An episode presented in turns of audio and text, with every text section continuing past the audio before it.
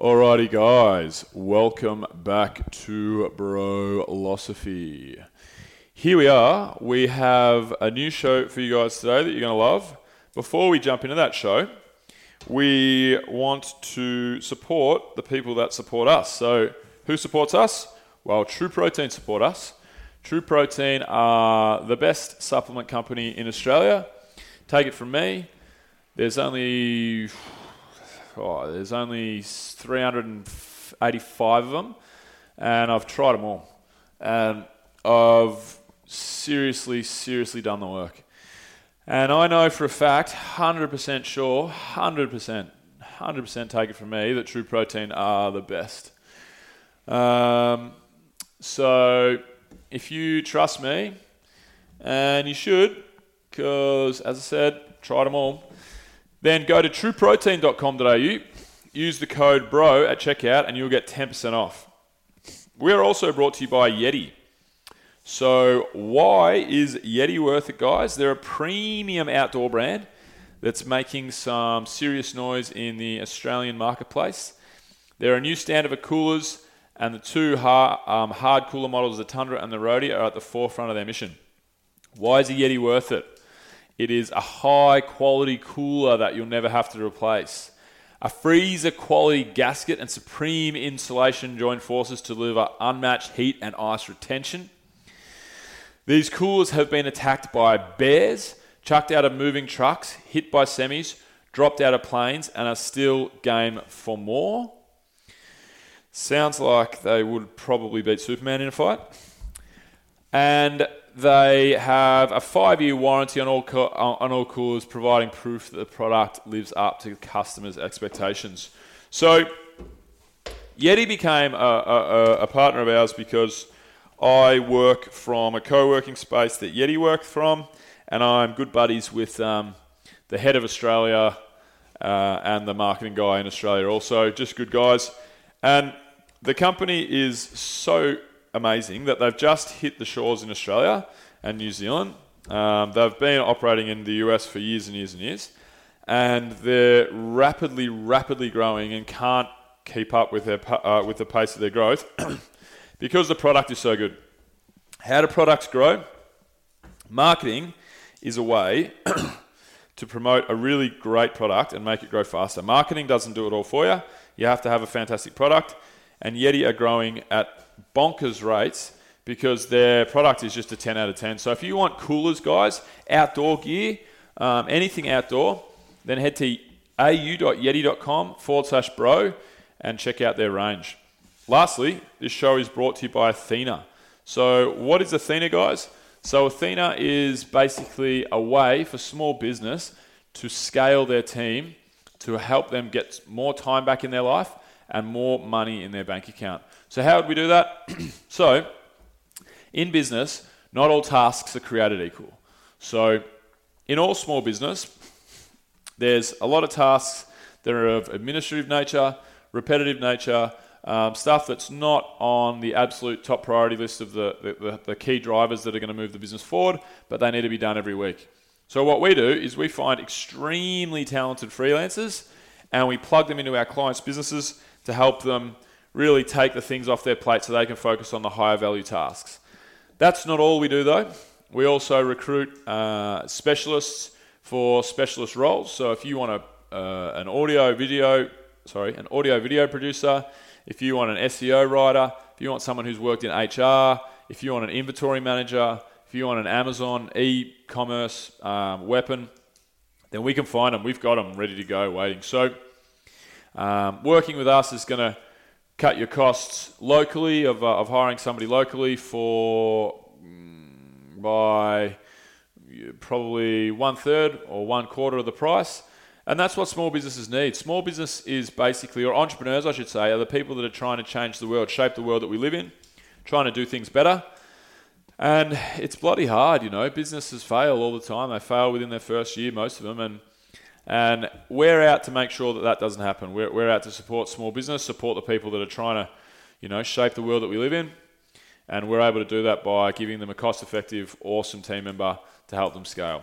So If you want twenty hours free of virtual assistant services, I actually hate the term virtual assistant, but for lack of a better term, if you want twenty hours free with a with a team member through Athyna, head to athyna dot co, that's A T H Y N A. Use the code BRO when you inquire, and uh, we'll go from there. Anyway, guys, here's the show. Now, before we do this, let's go over the ground rules. Rule number one. No touching of the hair or face. And that's it! Yo! Discovery Roger, go for deploy. Where did we come from? Are we alone in the universe? What is the future of the human race? Come with me if you want to live. I did. Googly that girl.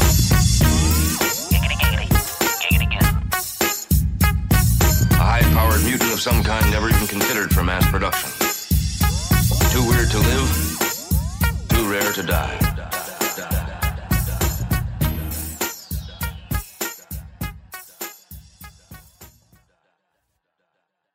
Go for Alrighty. It. Well, we may as well just uh, start us off now, Tommy. Uh, let's uh, let's hit it up with Tommy's tribute. Beautiful. Serenade me. Serenade, I certainly will. So, for everyone at home, I've chosen Single Ladies uh, because we all know uh, the famous Instagram video that you put up, mate. Geez, that got a lot of love, didn't it? It did, hey. Yeah. I, a little, like I posted it and then flew overseas, and the next day it was a little bit gangbusters. Yeah, eh? That's right. Alrighty, so here we go. It's a, it's a one chord song. My singing is atrocious, by the way, mate. That's all right, you know, this is the first time a man has sat opposite me on a couch yeah, and sung to me, right. so... All right, here we go.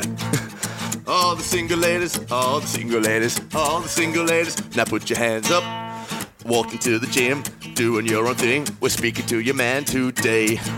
He's got all the tats, he's got all the abs. I bet you're happy he isn't gay.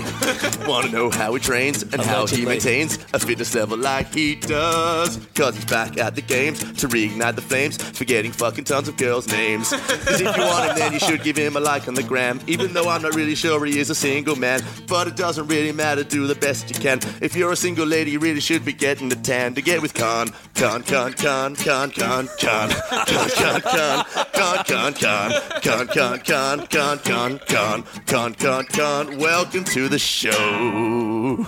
I am absolutely chuffed with that, gentlemen. That's the first time anyone has, that I'm aware of, yeah. written a song about me, yeah. and that was unreal, fellas. Really, yeah. really good stuff. That was Welcome, good, mate. Bet you happy he isn't gay for all the single ladies out there. Allegedly, I heard he was. Yeah. That was one of, that was one of your be better confirmed. ones. I know. As I said, man, I was half pissed when I wrote it. Um, you know, I can't remember who showed me... Um, Jen, this chick was on one of our Adventure Fit trips, said there's some really cute uh, CrossFitters in Australia, but it's a shame that they're gay. And I said, what do you mean, Jen? And she goes, oh, you know, what's his name? He's he's a, he went to the CrossFit Games. Um, Khan, Khan someone. I'm like, yeah. I don't know if Khan Porter's gay. She goes, no, no, he is. Look, look, he is, he is. And she showed me a photo of you and your mates in your budgie yeah, smugglers, like right. all, all hugging, embracing. Yeah. I'm like, nah, I think that's a piss take, Jen, but nah, nah. who knows? Really masculine dudes in Australia do that. Yeah, no, I think like, I like to leave it a little ambiguous. I'm not gay, but at the same time, I think someone posted on Twitter last year words to that effect, like, oh, you know, super upset that Khan Porter is gay or something like that. And I remember writing back, I was like, I'm actually not, but I make no apologies for um, leading that impression yeah. on. Like, if anything, that's a compliment. Thank you. That's right. And then all these people were just like, that's great. It's a yeah. great idea. It's sort of like mentality to have. Operation Make Khan Gay. I don't know how successful they're going to be. I'm actually uh, very straight. That's right. Very straight. We'll definitely go into that later. Yeah. um, so, Khan, um, thanks for coming on the show. Why don't you tell us a little bit about yourself, your history? Um, tell us about Khan Porter. That's a very broad question. My history. Um, I guess I got into CrossFit about four years ago. I was working full-time as a journo in my final year of university, studying comms with a major in journalism. And um, I would always play different sports, I guess, from the time I was a kid. My parents used to make me play sport growing up. And I was just training to keep fit and healthy. And then I saw CrossFit. Uh, I was introduced to it at a Globo gym and kind of saw it as a means of, I guess, competing with myself and with all these people all over the world that were posting these scores from these workouts. And it really appealed to my competitive nature. And I figured, you know, it's something that I can just do recreationally and get as good as I want to get at it. And as long as I'm getting better and better and better, then that's kind of cool. And then I saw the CrossFit Games. Pardon me, I'm probably going to burp a few. It was a bad idea to drink a beer while we were doing this. Um, and then I kind of saw the games in that and thought, oh, you know, I wouldn't mind giving this a go. So I found myself in a full-time job with a disposable income for the first sort of time in my life. And a gym opened up near the home. I uh, walked in and pretty much just was like, yeah, sweet. I'm going to go to, uh, hey, I want to do CrossFit. I want to do CrossFit Games and, and like probably start with regionals. And I remember, like, obviously, as, as you do the coach at the gym, it's just yeah, like, ah, okay, we'll see, we'll see how you go. But yeah. um, I think like a couple of weeks in, I had a two twenty Fran done, like, and dusted. Sort of once I learned how to do butterfly pull-ups properly, and yeah, I kind of picked everything up pretty quick. Yeah. And I'm just that kind of competitive person where if I sort of, if I want to win something, like, I, like that's kind of it. Like, I have to, and if I don't, I will beat myself up over it, and to the point where I figure out what did I do wrong and how can I make myself better in that way and, mm-hmm. and fix that. And that, yeah. And then I don't know, I've been working full time, uh, writing. And then that kind of, I had a contract and that contract and finished up. And then I found myself sort of immersed in the coaching world and came to a realization that I, I really loved, I guess, more than anything, I guess the community aspect of CrossFit, that it built this entire kind of, uh, yeah, this like group of people with all sort of similar interests, and it became such a huge part of the people's lives who did it to the extent that I was doing it. And that led me to set up this gym sort of a week before I made regionals for the first time. And mm-hmm. then I think we were talking about it earlier, I made regionals and placed tenth, mm. sort of almost sort of seven, eight months into CrossFit. Mm-hmm. I thought, okay, if I really knuckle down with this, I can potentially have a decent, decent crack at it. And yeah, the next year qualified for the games, um, and that kind of changed the scope of what I was doing with running my own facility, and, and sort of shifted focus more towards, I guess, an athletic career, if you'll call it that, um, within the CrossFit space, mm-hmm. uh, which has kind of come full circle now to the point where I am, um, I guess, yeah, now looking for what's sort of beyond the athletic side of things. See you later, lads.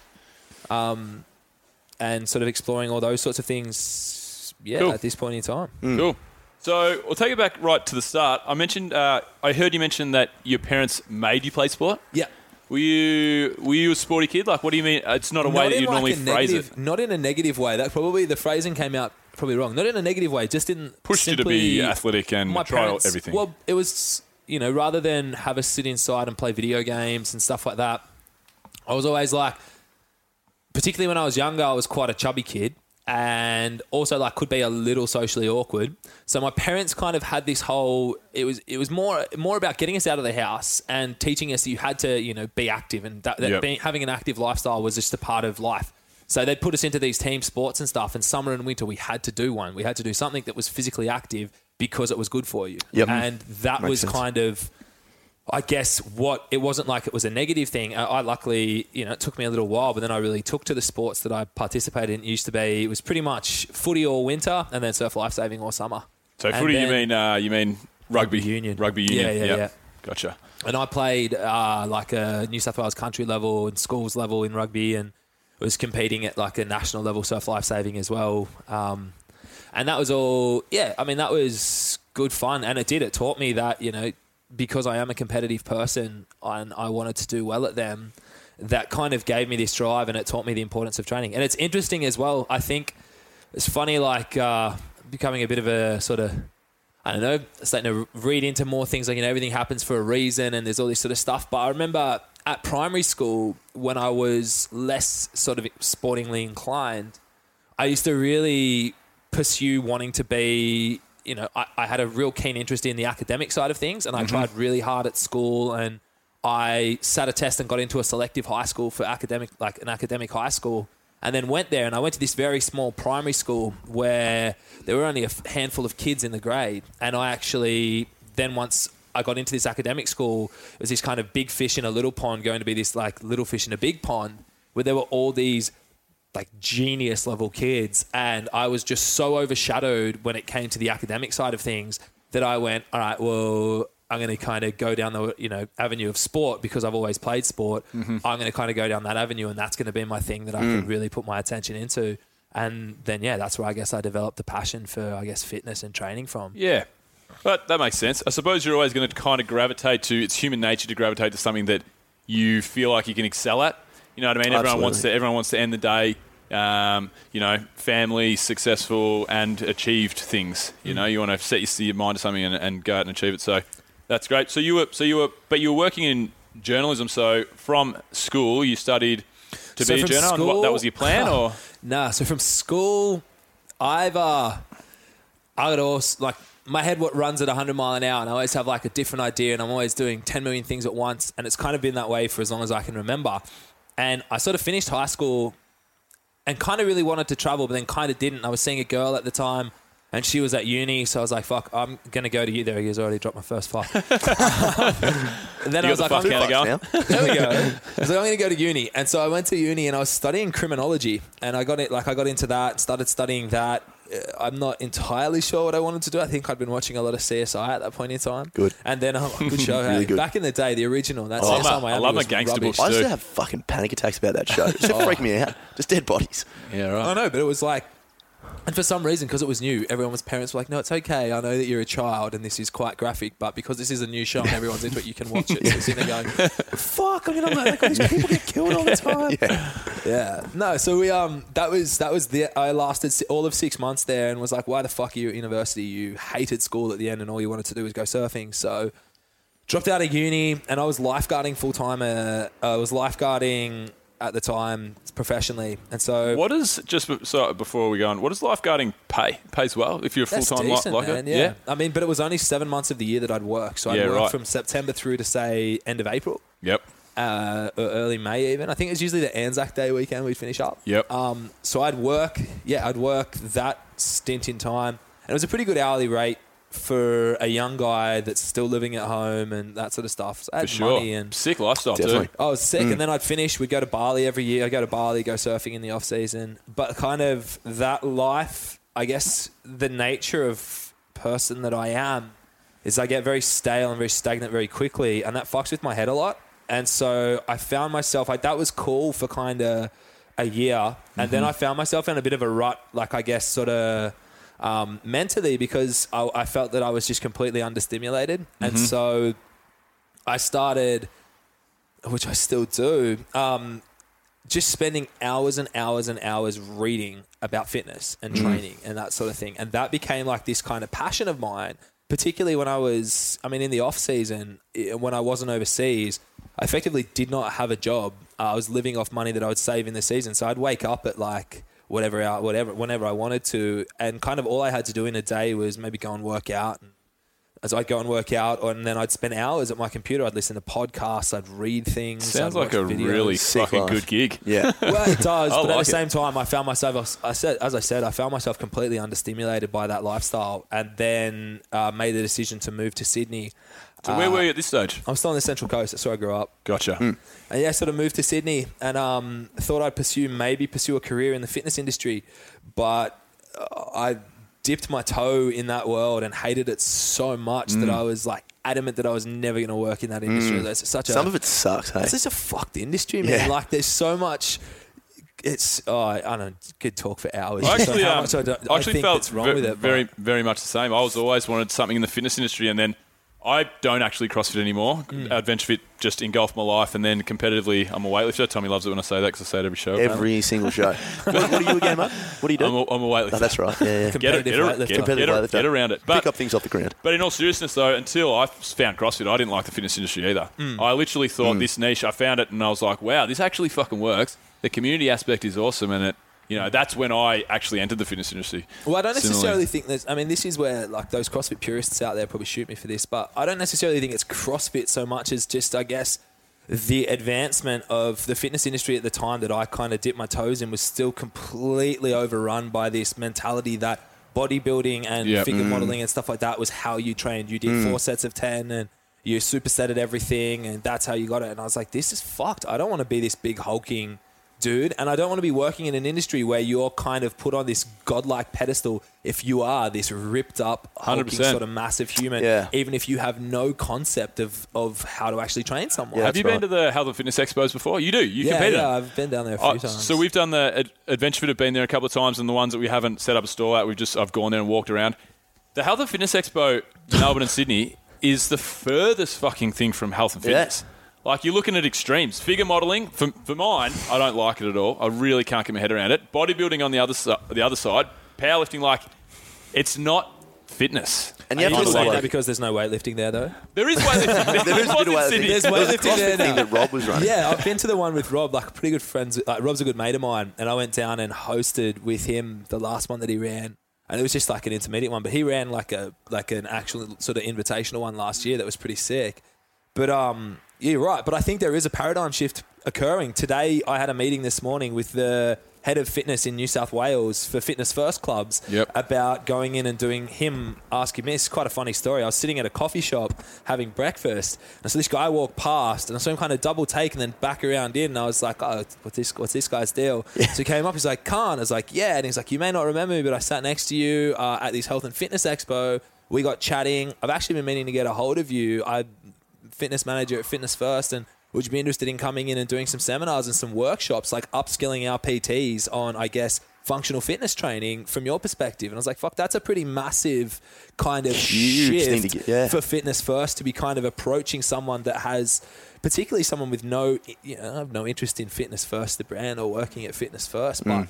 yeah, so I sort of thought that was pretty cool. Um, It's good that they're to open that to that sort of yeah, training. Exactly right. Because they're the know, majority still, you know, of the industry as well. Really, well, CrossFit's it. the minority of the yeah, industry right. and functional yeah. fitnesses. Yeah. But you're right about that paradigm shift. I mean, you know, you have to look at the, the past couple of health and fitness expos, and there's definitely a lot more people just watching and seeing what the CrossFitters do mm. as opposed to, I mean, they still, there were still huge crowds at the bodybuilding and the sculpting and all that sort of stuff. But people are starting to sort of have a look at, you know, what all these uh, tattooed ripped people are doing. It's good. Me definitely being one of them. Yeah. So, um, yeah, so, so, all right, so let's go into, so you've finished your, uh, finished your studies, your journalism, then you've started competing in CrossFit, I suppose. Yeah. What, um, at what point did you realize, right, I'm going to, I'm going to really take this seriously? Obviously you said your first, your first crack at it, you kind of made regionals. I suppose after that point, was it like, right, I'm going to upskill well, my f- game. I'm going to, I'm yeah, going to try and hit it harder tenth, now. When I finished tenth that first year, I think looking back on that, if I looked at, you know, I didn't deadlift at all because I had a back injury, and I'd been told, because that was kind of what you were told at the time by doctors and sports professionals, don't deadlift because that will hurt your back more.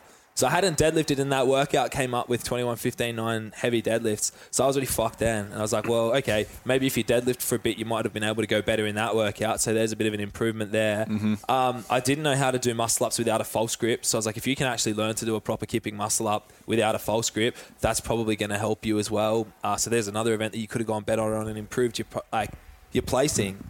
And I think I kind of saw that there were just so many holes in my game as an athlete.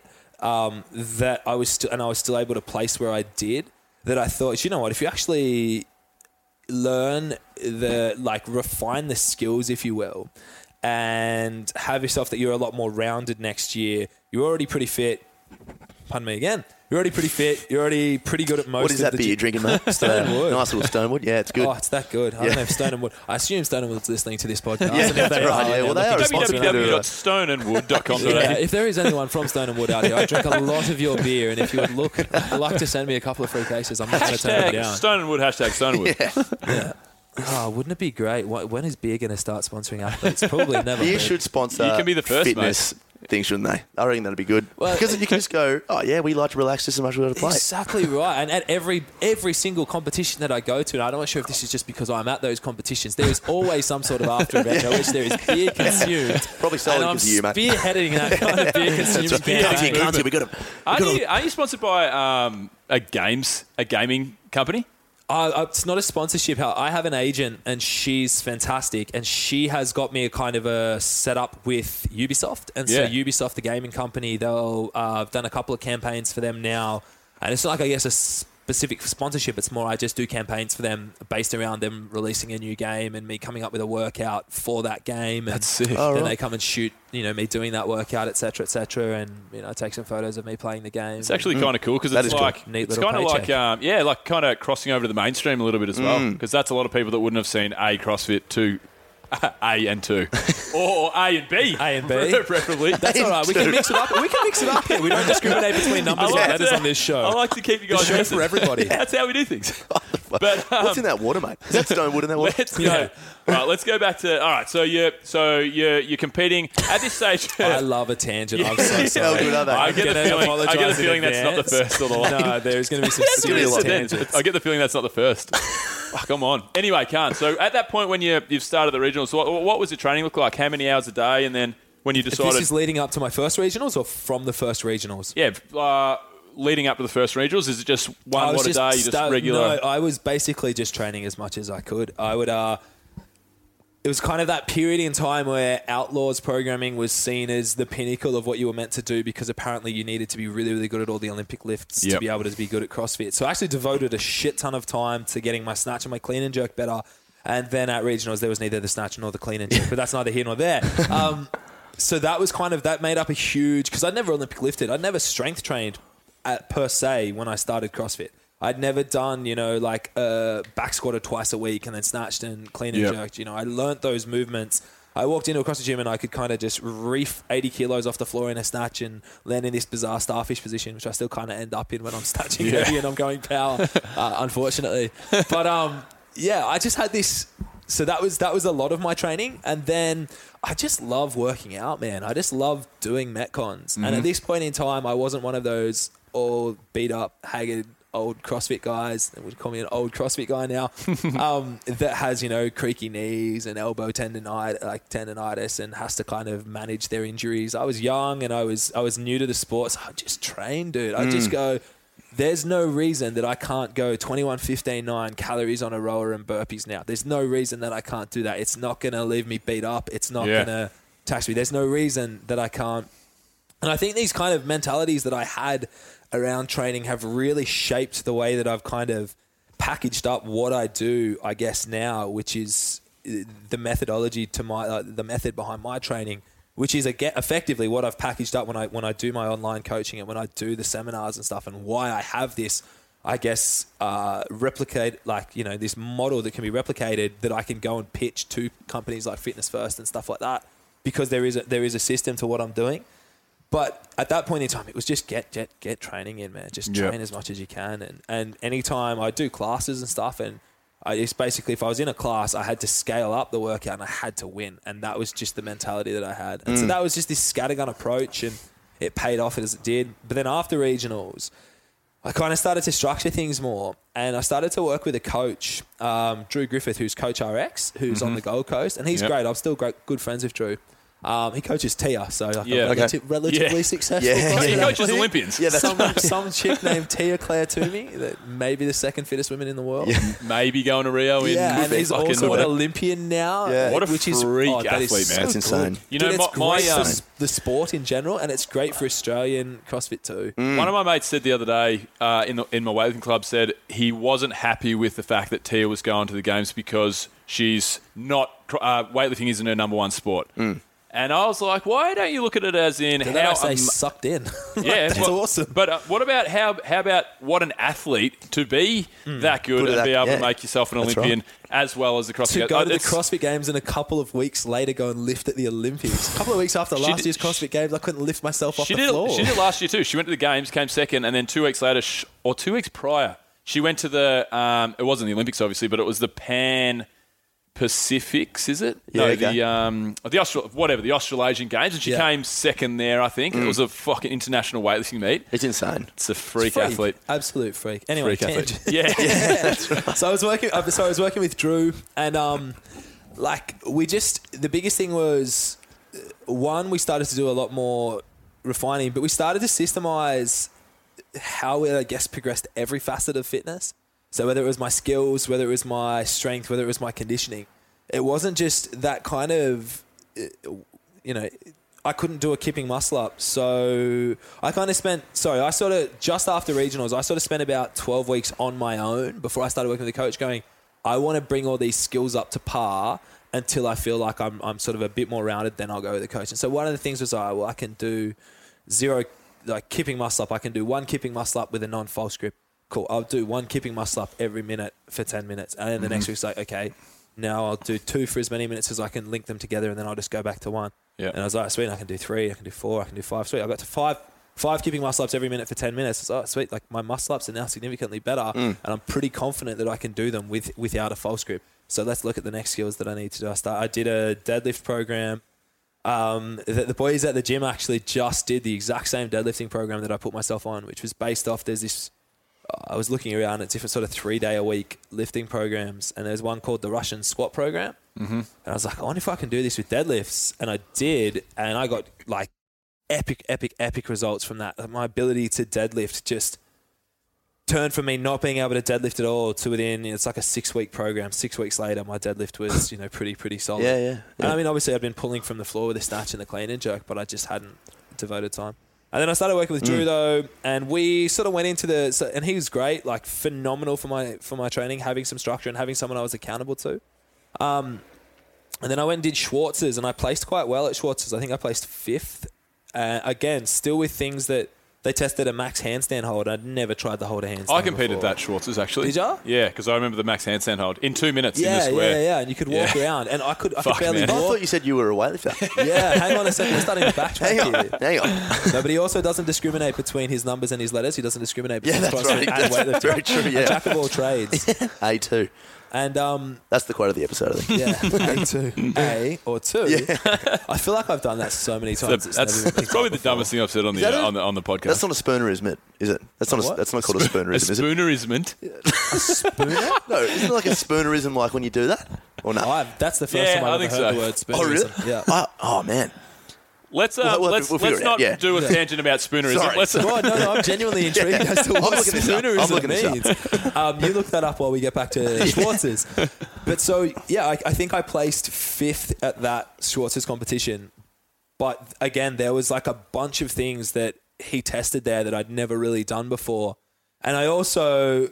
Uh, still do, had a massive issue with pacing. I didn't know how to pace workouts. I yep. would just go out guns blazing Get real excited. and just hold on. And that doesn't work when you're versing people like Rob Forte, who's paced, who's the master of pacing workouts. You'd be like, why was I beating him by so much and now he's ahead of me? Mm. Um, but it was a, it was a massive confidence boost to be sitting, you know, up there with the big dogs at that event, you know, beating some of the boys in some of the events as well. Mm-hmm.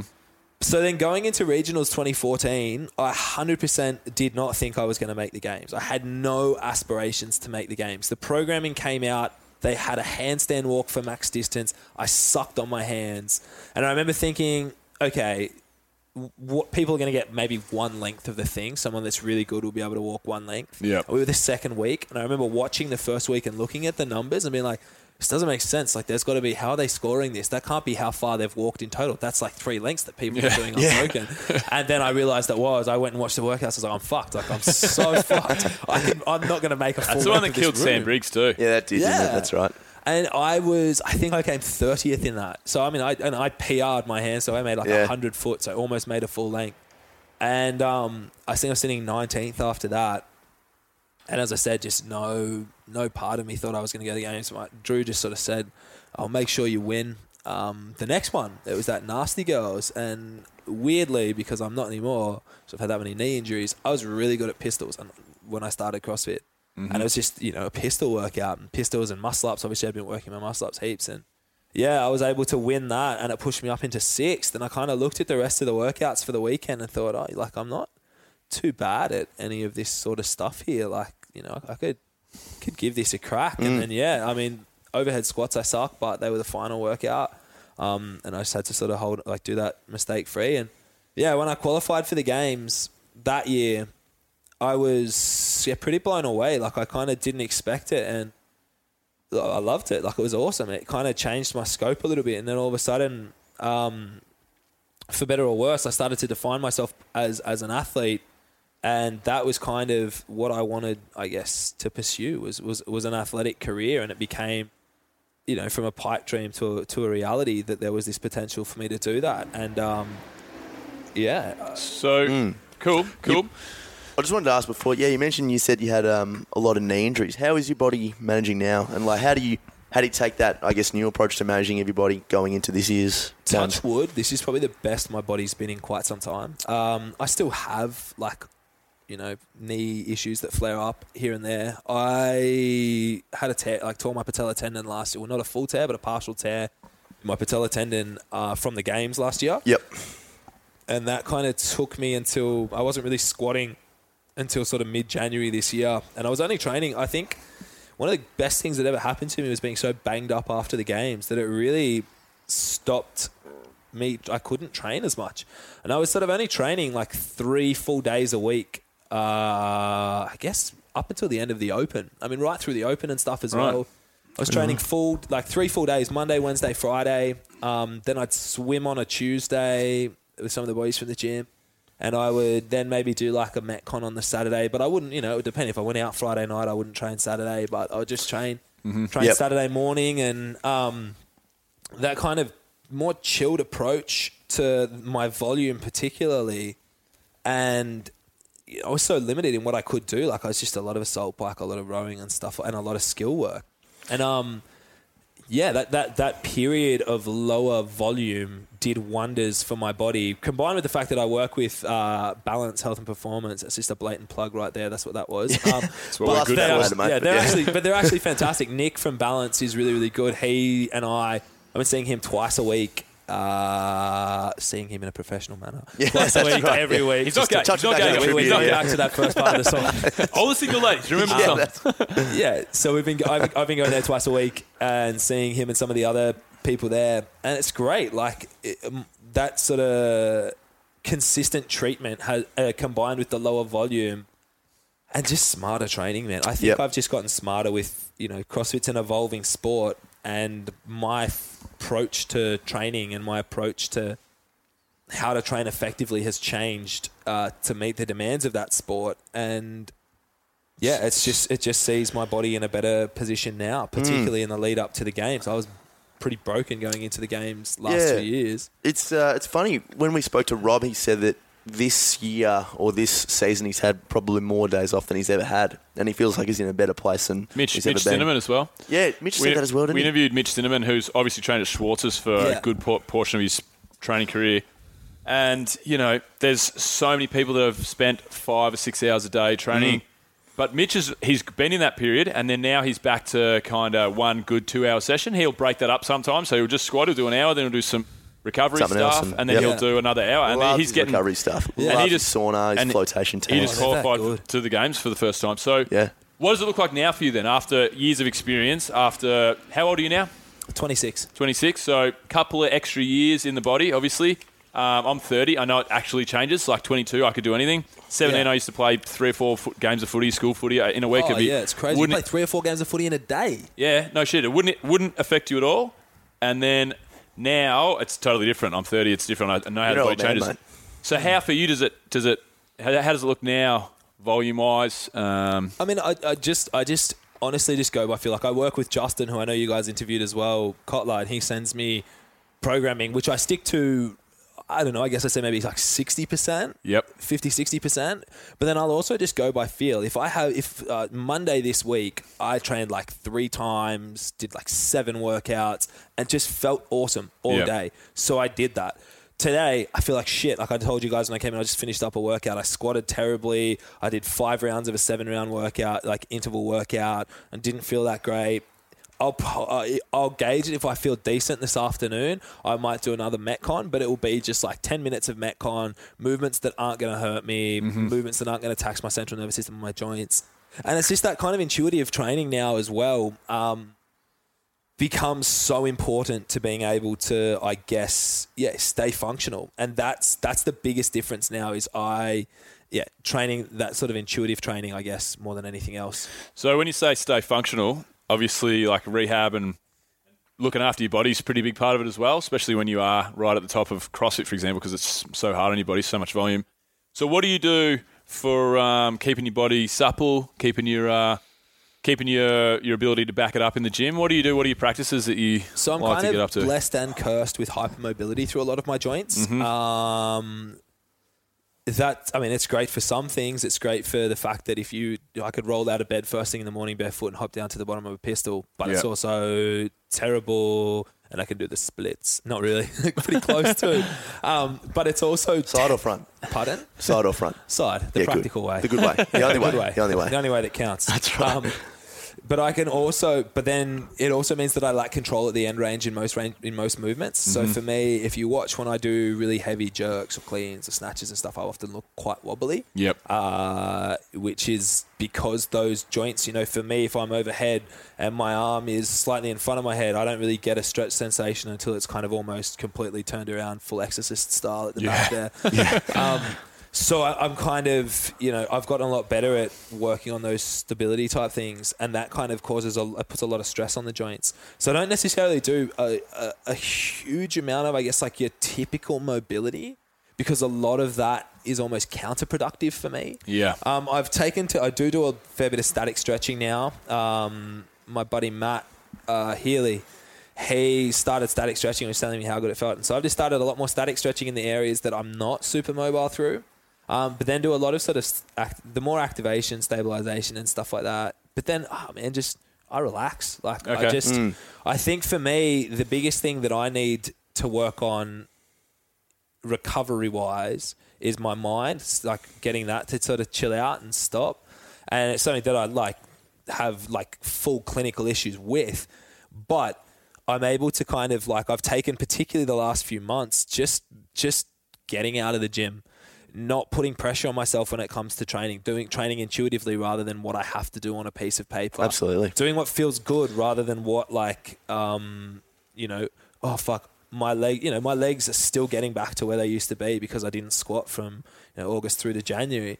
Uh, but instead of being stressed about that and consistently starting these hectic squat programs that three days in would leave my knees banged up, I'm just like, well, if you can't squat that good at the games, guess what? You're not going to do that great in the squat events. Like if you get a little bit better at squatting between now and the games, the other guy's already great at squatting. You you might go, instead of coming twentieth in that event, you might come fifteenth or eighteenth. You know, you'll make six different points. However, if your knees are non-functioning for the entire weekend, then all of a sudden there's events that you could potentially do really well at that you're going to lose yeah, points at. Definitely. For sure. And if your brain's fried through a six-month oh, period of training and you're putting too much pressure on yourself, you're, you're useless frustra- to anyone. It's just frustrating. You know? It is frustrating. Like for, there was a period of time, like we were saying, I guess we stopped at kind of two thousand fourteen. two thousand fifteen came around, regionals, and I was just in such a shitty place mentally because, you know, I had this... I had a fucked back end of the, the year twenty fourteen. I had a bunch of shit going on in my personal life. And then a bunch of shit at the start of two thousand fifteen as well. And like I was in like a legitimately terrible place mentally, like a terrible, terrible place. You can ask anyone that I'm close to. I almost pulled out of regionals two thousand fifteen the week mm. of because I had such hectic shit going on in my personal life that I was... And because I had all this, a lot of, not all of it, but then some of it was added to... by this pressure that I'd put on myself that, you know, you made the CrossFit Games last year. You must make the CrossFit Games again this year. If you don't make the CrossFit Games this year, well, You're what the fuck? Like, how, like, what do you do? Yep. And, um, yeah, I was just in such a such a bad way. And I think even off the back of the Games, like the frustration that went with not being able to train properly and stuff like that and just all the shit you go through and you kind of learn about yourself when you're not able to do You know, to do what a what I think uh, twenty fifteen, it wasn't something that I loved anymore. It was I saw it as a chore. Mm. You know, this beautiful thing that had been this this outlet for me, and this this, this kind of positive thing uh, on my sort of mental, I guess, mental health was was now a source of frustration and a source of a, a difficulty because I wasn't enjoying it. And you know, it became, especially off the back of the games and stuff being injured, it became like. I couldn't, this thing that used to be a positive outlet became a negative. And therefore, like, what else have you got to do? So I was just partying and like yep. drinking and shit. And that was kind of my only, like, that was my outlet. Yeah. And when training used to be, used to be your outlet. Used, used to be. To be and now I'm at this point in time where I'm incredibly lucky that I'm injury, f- I'm training, I'm able to train the full spectrum for the first time in as long as I can remember. Mm-hmm. Like I can squat when I want to squat. I can pull from the floor when I want to pull. I can go overhead. Like I can, my whole body is working yep. to the extent that I'm able to train. I can get sent a program and I can do it. I don't have to be like, oh, my knees are too banged up. I can't squat consistently. And you know, my body's in a good place and it's so nice. And I'm enjoying training so much. I kind of set myself that goal after regionals, particularly this year. Uh, I remember this year, like sitting in sixth after day two, I never found myself outside the top qualifying position going into day three. Every, the last two years I'd qualified. Yep. Particularly last year, me and Rob were so far ahead that it was kind of, I got to take my foot off the pedal, mm-hmm. the accelerator to an extent on the final day, um, which was which was lovely. But at the same time, so I found myself in this position. I was like, well, you can't take it for granted anymore. Like the fact that you're going to the games is a, is is a, is a gift and a privilege.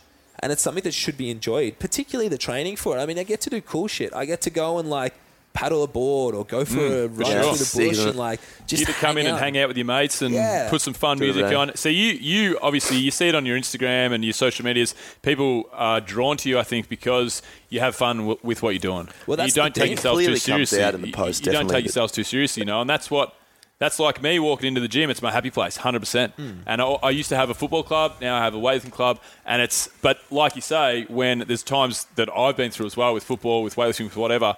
When it becomes a chore, and then you're like, well, where the fuck's my happy place now? Yeah, that's right. Yeah, yeah. Exactly right. And Definitely. I do. Like I like that, we, we talked about it when you did your intro thing. That Beyonce Single Ladies video exists for the pure, like this. I didn't create that video to put on Instagram. I didn't go, I'm going to do a dance, and then I'm going to lift that bar. This is going to go viral. That was me rolling the camera, filming a lift, and I'd been dancing around the gym anyway, and I just danced on over, lifted the bar, and then danced off. Like, that's just how... Yeah. We would train. And the thing was, when I say that training was a negative, it wasn't always. There were sessions like that that were just awesome and things felt good and I was having fun. But then as soon as anything kind of went wrong and the frustration of having these ongoing injuries took place, that's when I would just start to beat myself up mentally as well. And it just became a negative. So that, like Absolutely. Right now, man, it's just awesome. I'm loving training. I have absolutely no expectation on how I'm going to go at the games. I, you know, I don't, um, like I have no desire. I'm not going to win the CrossFit Games. I'm going to tell you that right now. I'll probably never win it because I don't have that pressing desire mm. to win it. I just want to enjoy the opportunity that I have to represent myself, my gym, my country, uh, and all the uh, my fans and followers, I guess, if you will, uh, like on the world stage, doing something I love. And the opportunity that I get, the opportunities they get off the back of that to then... You know, to, to, to go over and like it's it's fu- it's fucking exercise at the yeah, end yeah. of the day. Yeah. Do you know what I mean? Exactly, like, yeah. It's, it's fast exercise. It's fast exercise. It's really fast. It, it, sometimes it's quick. I'm yeah, telling you, it's quick. Sometimes it's quick really slow though as well. Sometimes it's really slow and tedious. There's yeah. like people running on a treadmill for eight minutes is not that enjoyable. um, That's the thing though. You know, um, you said it really well just then. I mean, the best people in the world are the best people in the world because they're fucking obsessed about it. Yeah, and. Irrespective of whether they enjoy the process or not, it doesn't matter. They yeah. have to win. I mean, I'm just reading Michael Jordan's book at the moment, and he was a dickhead for a lot of it because he just had to win, and there was just no other side to it. I really wanted to touch on the point you were talking about, about finding that mental relaxation and all that sort of stuff. Are there any exactly sort of... what I was about to You're just going to jump into well. that one? I'm going to jump in there first. No, go, go. No, are there any guys, sort of, you can both jump into me. We'll jump into the same. Yeah, that's this right, is yeah. really starting to... We're not seeing each other. We're not seeing each other. For the worst. Everybody, uh, pants are all still on. um, yeah, I wanted to, to hit home about some of the things you, you may do. I mean, Bill and I are um, super into meditating and all that sort of stuff. Do you... Do you meditate? Do you do mindfulness? Do you do you, do you have a specific thing that works for you to, to, to relax, to switch off? So I I don't, I've tried meditation and I've tried mindfulness. Um, I'm medically diagnosed with bipolar and severe severe anxiety. So for me to switch off, it's kind of if I try to sit there and meditate. So I've like my anxiety is so severe, and like my par- partners that I've had in the stuff in the past and. Like family will tell you, if I'm trying to go to, there's times where I won't get to sleep until like seven in the morning. I just don't sleep. And the more I try to relax, the less relaxed I get. So I really have to do things to stimulate myself, but in a pretty simple way to switch off. And that's for me, like quite, quite, a, I'm still figuring out how to do that. Like there are times and there's awesome moments where I can really chill out, but med meditation and mindfulness, I wish I could sit here and go, yeah, like it's beautiful. Mm. And, you know, I've tried it. I've tried fucking, I've tried apps. I've tried mm. every sort of thing under the sun, and it it doesn't work. Like I don't switch off. Like mm. I, I it, the more I try to meditate and clear my mind, the more my mind just goes, well, we're not doing anything right now. The more frustrated, well, the more frustrated you get. Fuck you up. Yeah, and then yeah. like everything just goes to shit.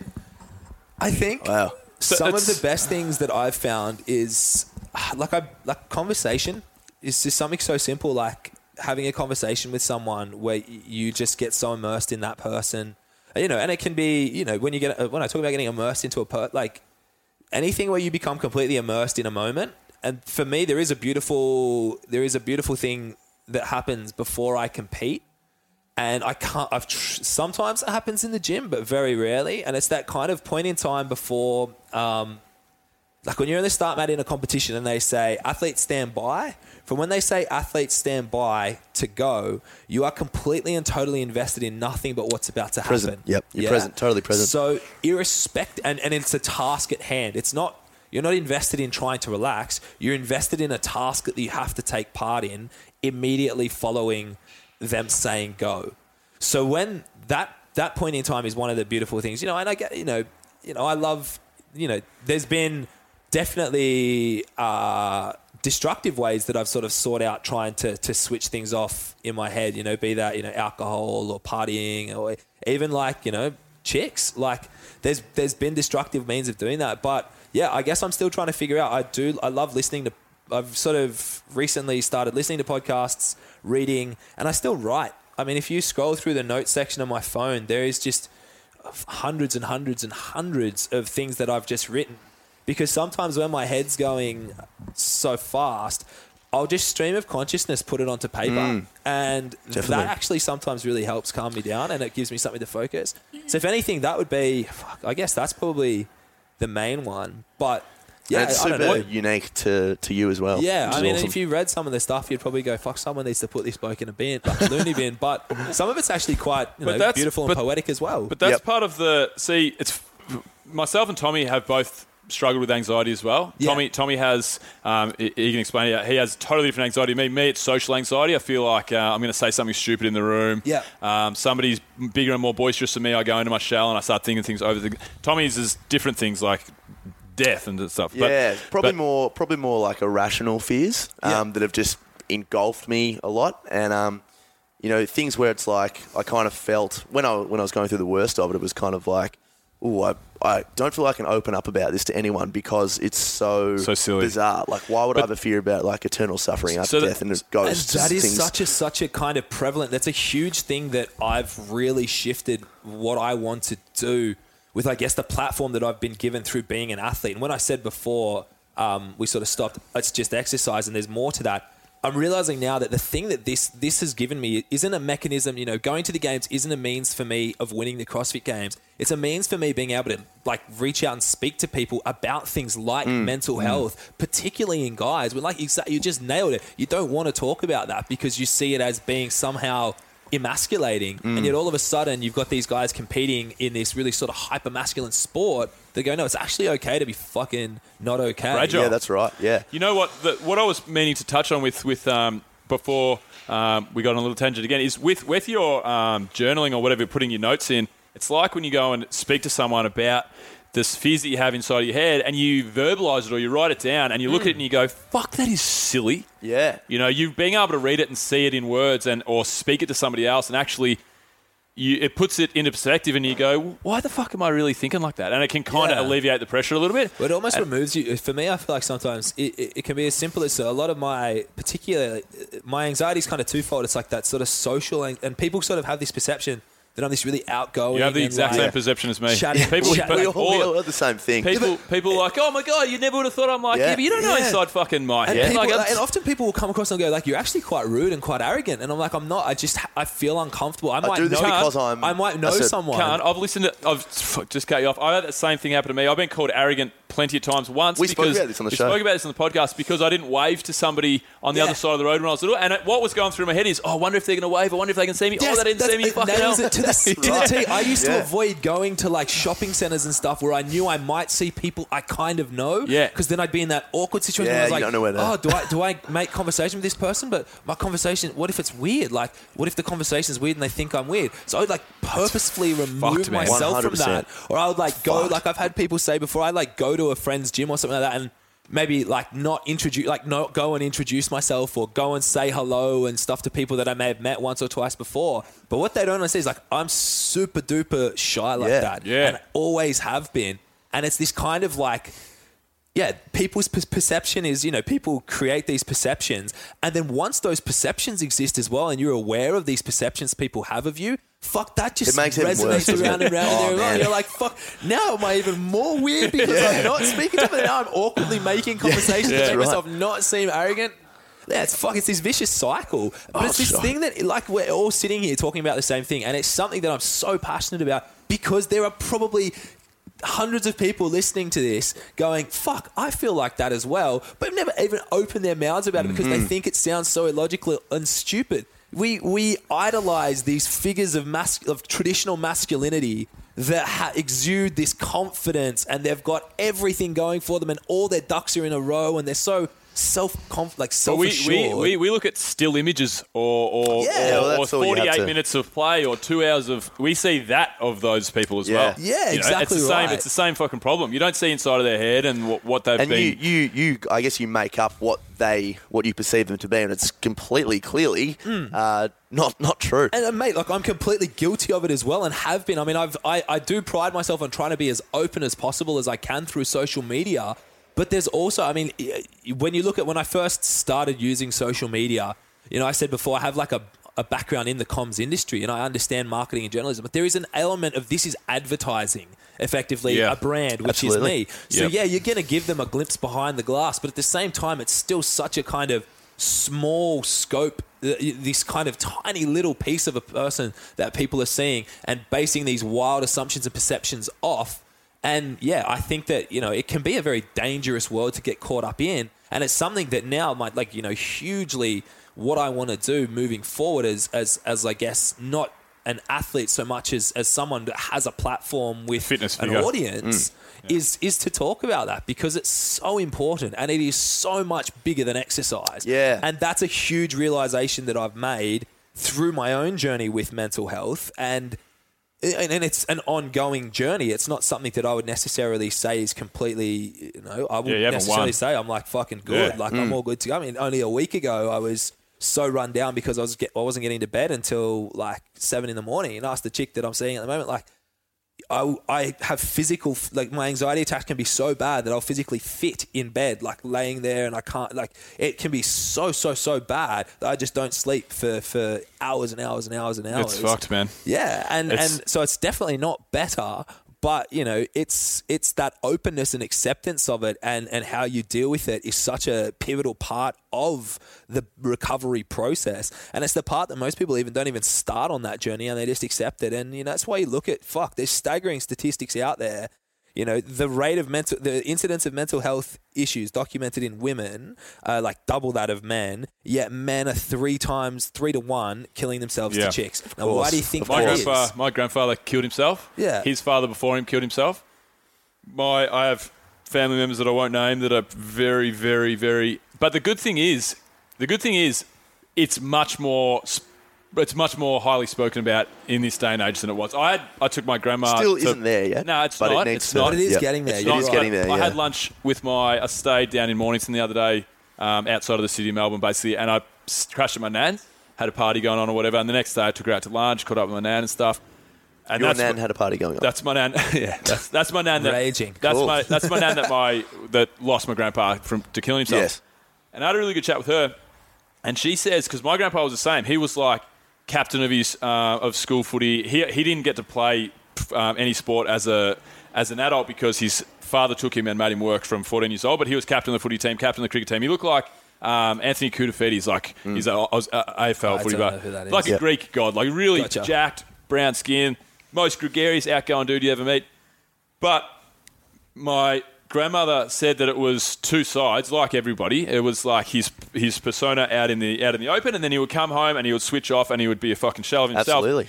And the problem was that she said that he was medicated from thirty-five till he took his own life.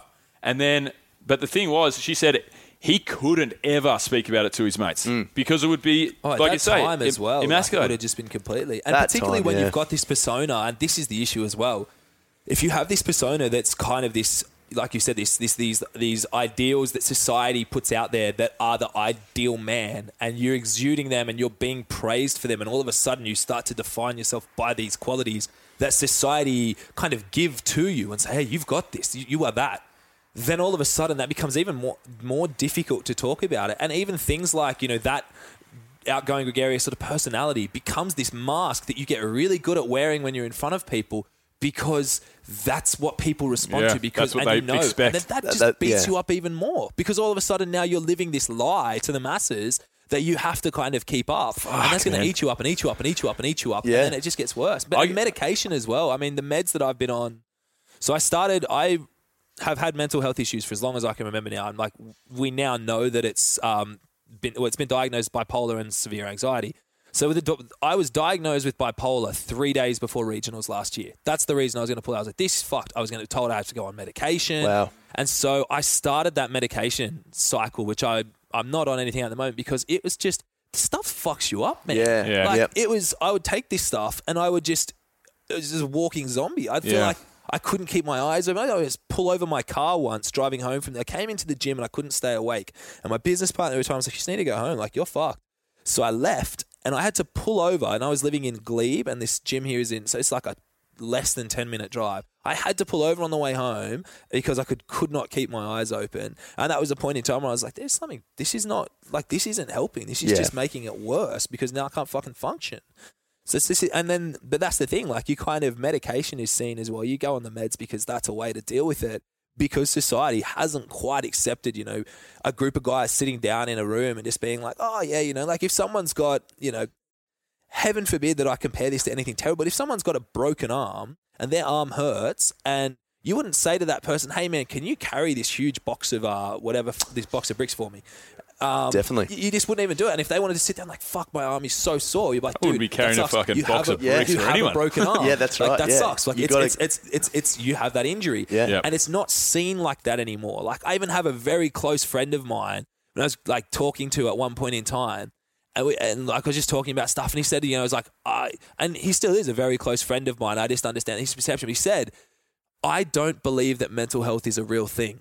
I think it's all in your head. I think that it's something that you, you know, can be diagnosed with, but I think you can just get over it. And I was like, fuck, like how rough is that when this yeah. is one of my yeah. like, really close friends is point blank telling me that they think that the shit that's going on inside my head doesn't actually exist. Yeah. It's just my own doing. It's the whole thing. And I was just like, like, holy fuck, man. Like that's, that's still the prevailing sort of sentiment for the majority of guys out there. It's just me. Oh, you're depressed, are you? Oh, have a beer, mate. You'll yeah, be fine. You'll yeah. be fine. Have a laugh. Come on. Yeah, come, have come, a laugh. Come, I, mean, I, don't, I don't think it's that bad. And and like this guy, like it's you know, definitely getting better, but it's, but it's, it's still it's still so far from where it could be, where it's mm. just kind of accepted that it's the same as if, you know, you've got someone that's, you know, a diabetic and needs to take insulin. That doesn't change them as a person. They just have to do that. If you've got someone that has a mental health issue and they might need a little bit of them time, or they might have a few quirks that they've got to kind of deal with and that sort of thing, then but that's just normal. And it's something that you can be open and speak about. And that's where I think that society really needs to have that huge cultural shift, because without it, like, we're just going to keep going two steps forward, one step back. And I guess it's like, this is a very general thing to say, but I will say it anyway. I guess it's like, Every every person's, like Bill just said before, every per, like man, all of our anxieties are obviously very different to each other. But um, it's that have, having that understanding that anxiety is still anxiety. If you're freaking out about something, you're you're in the same boat as me. You're in the same yeah, boat as you. Exactly you know, right. It's just like, what do we do? What's the next moving? What's the next step forward? Definitely. Interesting. All right. Now so that was a tangent. yeah, that's right. How was your training going anyway? yeah, but anyway, so all that said, now training is becoming yeah, an right. enjoyable thing for me again, which is brilliant, because it means I'm not going out and sinking piss like a madman all the time and, you know, whatever, chasing skirt. Like I'm just, I'm, I'm, happy training. Which are all still That's good, good, here, good parts of a, of a well-rounded I still do go life. Out. Yeah. Don't get me wrong. I still do go out and sink piss like a madman yeah. from time to time. More than adequate. I have a party this weekend. I had a party last week. It was great. But yeah. at the same time now, it's yeah, it's less of a it's less of a means of escape, uh, which is a very dangerous way to be viewing things mm. like binge drinking and partying. Yeah, uh, for when sure. That's kind of your way of switching off. You know, that becomes... Yeah, yeah it's, it's a healthy... It's a healthy pastime. Addiction is used as an escape, and whatever that is, it can be beer, it can be exercise, it can be be de- detrimental. Should we do some G B S? Let's do it, mate. Alrighty. So... Oh, these are those... These are those one? segments, mate. So, something good, something bad, and then something sciencey. What, are we, what did I write for the good? Oh, here we go. Okay. The Cavs. Are you, a, are you an N B A man? Mate, to be completely honest with you, I'm not. Okay. There's very few sports that I watch. Uh, to be completely fair, I love the rugby, yep. and I watch the surfing, and that's probably about it. Well, that's okay, because uh, I haven't really written a whole lot here. I just brought the caps up. um, I'll uh, I'll flick it over. This is a this is a fucking bizarre tangent, but I really want to hit the nail on the head on this one. So I'll give you some uh, some facts, and then I'll ask my question. The Cavs were the first team to rally from a three to one deficit to win the N B A Finals. That is true, Doc. Yeah, one hundred percent. Good. Both Kyrie Irving and LeBron James join an esteemed group of becoming the third and fourth players to win a final at their originally drafted club out of thirty-three past players. That is correct. I assume so, mate. That's good. If you've done the correct research. Yes. Excellent. Yes. Correct. Now, my question is, you know how those fuckers call themselves world champions? Yeah. Why is that? Well, it's because because let's be honest, they're here, arrogant any Americans. Other basketball team plays them, they look, probably beat them. Look, theoretically, they're world champions. Theoretically, but you also you're also missing the point that America is the world to Americans. That is true. That is very true. Yeah, it's America, and then a bunch of other stuff floating around in the American ocean. Yeah. To all our American listeners, we uh, we uh, don't, no, don't agree with that at all. I spend most I, of the time. I, uh, I spend a great deal of time in America. And I do love America. I'm we love you guys. We love you. Piss. Australian humour. Khan's gonna get shot as soon as he oh, gets to America. Yeah, I'm gonna get off the plane, and there's just gonna be people standing there. Enough issues getting through customs with the name Khan and an arrogant tattoo on my neck. Now, where are you from, sir? Australia. You've been from Pakistan, aren't you? I'm like, what about um, Pakistan? Yeah. What about my mate? One of my mates. Uh, one of my mates asked me once, Khan, where I was from in Australia, mm. and and um, no, it started with um, started with me asking him where, where he was from in the States. He was from Maine, which yep. is like upstate New York. Yeah, I could yeah. pretty Close much to Canada, isn't it? Yeah, yeah. I Fuck can pretty God. much point the the rough region of the states where Maine is. Yeah, yeah. yeah. I've never been there, but and. Um, And he asked me, he, he came back at me, he's like, and where are you from, Bill? Where, whereabouts, whereabouts in Australia are you from? I said, oh, I'm from uh, from Melbourne, actually. And he goes, Melbourne? Is that like Sydney? Is that kind of just not as good? Yes, it is. Dude, hey, hang on a sec there, mate. I fuck? thought that one was going to slide through. Yeah, that's right. No, we'll give it to you. All right. Alrighty. The bad. Texan woman speaks like Mary Poppins after operation to fix her overbite. Born and bred Texan Lisa, Alabama. Oh, I've Is definitely it a got real that name, wrong. Mate? Born and bred Texan yeah, this Lisa, sounds like a made-up story that you're yeah, trying to tell right. us now to sound Mary cool. Poppins. um, okay, so apparently this uh, this chick six months ago was a mum of three. She underwent surgery to correct an overbite, and when she woke up from anaesthesia, the Texan drawl was gone, and it was replaced with a British accent. It's well, pretty strange. Bullshit straight away. Yeah, that's right. That didn't happen. Well, here we she go. just likes Mary Poppins. Yeah, and now just it, loves it. Yeah. Oh, hello. The operation left the thirty-three-year-old Rosenberg native suffering a rare neurological disorder medics say has affected less than one hundred people worldwide in the last one hundred years. She said, "quote unquote," people don't people who don't know me, they're like, "Hey, hang on, I'll get the accent right." People who don't know me, they're like, well, hey, she doesn't speak like that where now. Are you from? Oh, yeah. People who don't know me, they're like, where are you from? Lisa said, oh, just a spoonful of sugar. So my question to you guys was, if uh, you could have anyone's voice in the world, who would it be and why? Now, Morgan. Mine's Morgan Freeman. Oh, fuck you. I was just going to say that. Can you do a Morgan Freeman that's impersonation? That's a good voice. I, um, there's nothing great Morgan Freeman impersonation. Like, look at that couch over there. I wish I could say that the Monopoly man thought the good fight. The sisters left him alone. Sounds a little less black. Yeah, see, that's the thing. Sounds like he's got a voice. Like a cold or something. Oh, no, do you know what? Here's why. I would have like... Uh, John Legend, so I could oh, just yeah. serenade chicks with my. I mean, can you imagine that if you just walked oh. into a room and you could sing like John Legend? I was like, oh, you're like kind of cute. What do you want to do? Like, oh my god, pants me off as quick as you can. Yeah. You wouldn't even have to buy. You would never buy another drink in your life. Yeah, that's so true. You I could sing that Mary Had a Little Lamb if you sounded like John Legend, and that girl is going home with you. Yeah, I reckon I'd take a nice Jamaican accent. You know the dude, you know from like cool, cool Runnings, you know, what? you know like, right, well, we'll what about, you. you know the scene in Cool Runnings where they, they, they stack and then the, the guy, I don't know which um, character, what his character name was, but when he goes, hey, Sanka, you dead, man. You know that guy? Yeah, just, I'll be that guy. It. That's I good. I'll be that guy. But you kind of already were that guy. I was going to say, you just put that voice on. Is the coolest just talk like that. From no, Mary Poppins lady yeah, was man, able I, to I do can, it. I can talk like that. What you can do is go in for oh, go in for like, uh, you know, break your arm on purpose. Go in to get your uh, surgery on your arm and just come like, oh, this weird disease yeah, yeah, happened to this right. woman. And can you I do don't the, know what's going on, man. Can you do the Jamaican for me? I talk like this. Can you fix my arm and do the Jamaican? You know all about the herb. All right. Final one. The science. China unveils the fastest supercomputer in the world. So, the crown for the fastest supercomputer remains in China with Sunway TaihuLight, I believe that's a regional dialect, taking the top spot from Tahini two. The new system is able to do almost three times more operations per second. So, uh, so this got me thinking. There are a fair few people out there that uh, that aren't in relationships and uh, obviously have to uh, look towards other means to uh, to satisfy themselves. Um, with a supercomputer like this, I'm just wondering whether or not it could prove to be a little less helpful in the long run, if you get what I'm alluding to, Bill. They're going to look up tons of porn with a really fast computer. I didn't know where you were going. I don't think the computer... I mean, let's be honest here. We're in love with the computer. Sitting in a room like... That's right. You can watch porn now. Yeah, and it's right. at a reasonable speed. Mate, I'll watch no porn. I'll watch porn at fucking three three pixels.